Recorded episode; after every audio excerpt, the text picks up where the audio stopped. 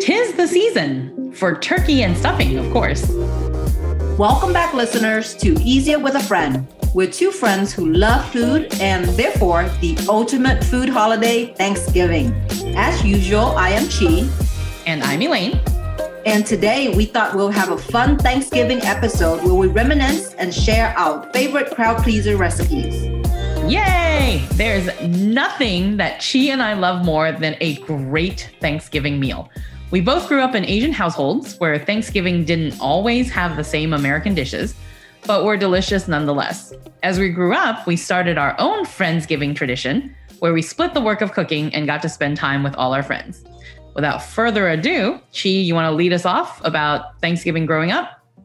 Yeah, so my family moved to America 30 plus years ago. I remember very distinctly because we came right before Thanksgiving. We came in September. So it was just literally right before Halloween and Thanksgiving. And mm-hmm. our very first Thanksgiving was at my aunt's house. And she was the one that kind of introduced my mom to the tradition. And so mm-hmm. I think that's the reason why my mom thinks that a lot of what she does for Thanksgiving is American, even though in hindsight, clearly, clearly it is not as American as she thought. Mm-hmm. But my mom would always cook turkey. We never ate turkey any other time of the year. We didn't even eat turkey like in sandwiches. We never ate turkey except for Thanksgiving. My dad's company would gift all of the employees a turkey, and my mom mm-hmm. would then always cook turkey. But instead of the traditional stuffing, and again, because I grew up in a Vietnamese American household, I didn't know what stuffing was because instead of stuffing, my mom would make egg roll fillings and stuff oh. the turkey with that.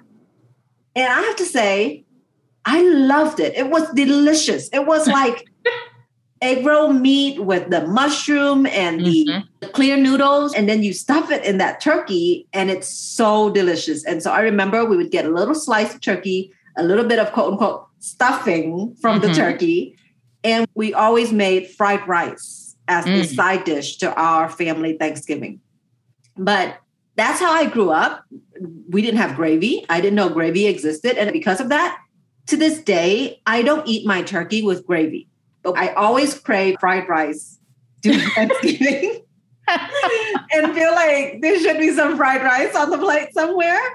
When we got a little bit older, I think by the time I was in high school and college, we switched to making baked fish that we would make into rolls, almost like spring oh. rolls. So, what about you? What did you guys do? Well, before I jump into mine, I'm curious because for a girl who loves mashed potatoes so much, and dear listeners, if y'all don't know, Chi loves her some mashed potatoes. I do. I do. Do you? And I mean, I'm like, am I a bad friend? All these years we've had Friendsgiving together. I haven't noticed. Do you put gravy on your mashed potatoes? No, I don't put gravy on my mashed potato. I like it extra oh. cheesy. I like it with lots of butter. Even when, let's say, we go out to eat like Popeyes or Church's or some of those places, and they mm-hmm. have the mashed potato there, I always push aside the mashed potato that has the gravy part on it, stuff on the bottom that doesn't have the gravy. Of course, my husband loves it that I don't eat that because then he gets all of the gravy part for himself. Amazing. Honestly, when Chi and I met in high school, I think very early on, I understood that this was the tradition her family had, which was Thanksgiving turkey, but with egg roll filling. I honestly was like, you know, that sounds like a really great blend of just Eastern and Western traditions, yeah. like Eastern and Western food for this holiday, because my family never did Thanksgiving growing up. I think by the time we met in high school, we did quote unquote Thanksgiving. Our usual Thanksgivings, it would just be all of our friends and families getting together, and it was just potluck. But there was never turkey. You know how when she's like, she never ate turkey any other time of the year? We never ate turkey for Thanksgiving. I remember the adults when we were kids used to always just be like, oh, yeah, turkey is so dry and it's just so blah, blah, blah. And And listeners, if you are having a problem with dry turkey, we've got some tips and tricks coming up for y'all, but they would never make turkey. So, literally, the only time I had turkey and stuffing was because they would serve it at school. Usually around Thanksgiving time, the school yes. cafeteria would serve turkey and cranberry sauce and stuffing and gravy. And that's where I learned to eat turkey and gravy growing up. I would say all of elementary school, we didn't celebrate Thanksgiving. So we would make little paper turkeys at school. And I would just be like, I don't really have anywhere to go decorate with these turkeys and stuff because my, my family doesn't really celebrate Thanksgiving until my parents had more friends. But then there was never any semblance of traditional Thanksgiving food, what you would consider Thanksgiving food. Yeah. Which is why later on, when we got a little older and finally were out in the world on our own, had our own places, were able to actually cook in our own kitchens. Yeah. And I actually think Chi was the one who originally suggested it, but I embraced it with gusto because otherwise I would never get to have turkey. But when we were 26, we started our Friendsgiving tradition which we have done faithfully every year since then. And we are on year, well, we're not at Thanksgiving yet, but this year, once we celebrate, this will be year 14. So we've done this a long time. And I'll let Chi tell y'all a little bit about what we do and how we got there.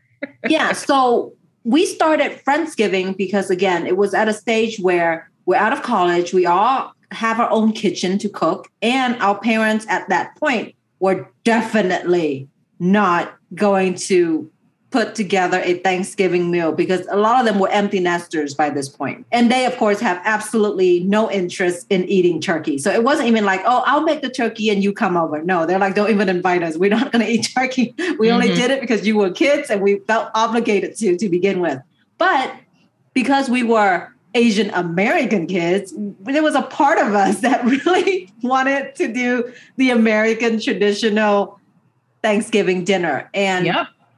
I knew that I couldn't just go and buy a turkey and do it on my own. It was just me and and at the time Tony. And so the idea of Friendsgiving came about because it's a lot to cook a Thanksgiving meal. It's a lot of side dishes. The turkey alone is already a lot. And so we decided that we were going to kind of split the responsibility and then get together and have a complete Thanksgiving meal. And the first year we did it, it was literally just Elaine, myself, and our other friend who's been a guest on our show, Suling. We wanted to test it out, like do a test year. So it was just the three of us. I think I made the turkey and then mm-hmm. Elaine made the sides. Yep that year. And then Suling was in charge of hosting and doing bread. the bread and dessert. And yep. that's kind of how we've always split it. And we would rotate it. So that way, if I made the turkey this year, then next year, either Elaine or Suling would take over and then we would rotate those responsibilities. The other rule we had about Friendsgiving was that we had to cook everything from scratch. So you couldn't just go out and buy something from a box, like mm-hmm. mashed potato from a box. You had to get the potato, peel the potato, mash the potato, and, and go through all those steps. And we wanted to keep it as homemade and traditional Thanksgiving as we could possibly do it. Elaine introduced me to stuffing. I think that was the first year ever where I realized that stuffing was actually not just things you stuff in a turkey, but it was a that had ingredients and all kinds of different things. We would always make cream corn because everybody loved cream corn. Mm-hmm. We always did Alton Brown's turkey recipe mm-hmm. and more detail on why we love that recipe so much. And we always did some kind of potato, whether it be mashed potato or mm-hmm. Scallop potato. And every year when it was my turn to do the bread and dessert, I would always do cornbread because that for mm. me is the bread you must have for Thanksgiving. I love it when they have actual kernel of corns in there. Oh my God. So delicious. I want some right now. Oh my gosh. Speaking of cornbread, do you remember that really sweet, like real moist cornbread we used to have at the Alligator Grill in Austin? I think that place was what started me on my cornbread addiction, to be completely honest. but I've taken a lot of years to work on making that cornbread recipe because it's just so good. It, and honestly, If you love traditional cornbread, you might not love theirs. Theirs is almost like a dessert cornbread. It was just extra sweet and really moist. It had just the right amount of cornmeal in it where you got some of that corn flavor, but it yeah. wasn't as thick as a normal cornbread, but oh my gosh, it's amazing. I will post the recipe for that because that one is actually a self invented recipe. After years of experimentation, this is how I make it. so I will put that up. Actually, we kind of collected recipes from everywhere. I believe the second, our third year actually, is when we picked up the cream corn recipe that we now use. We love this cream corn recipe. We can't take responsibility for it we had it at our friend's wedding and they handed out recipe cards at the table. This was the Summit House cream corn in California. If you haven't had it, go try the original. It's amazing. Otherwise, we are going to link the recipe for you.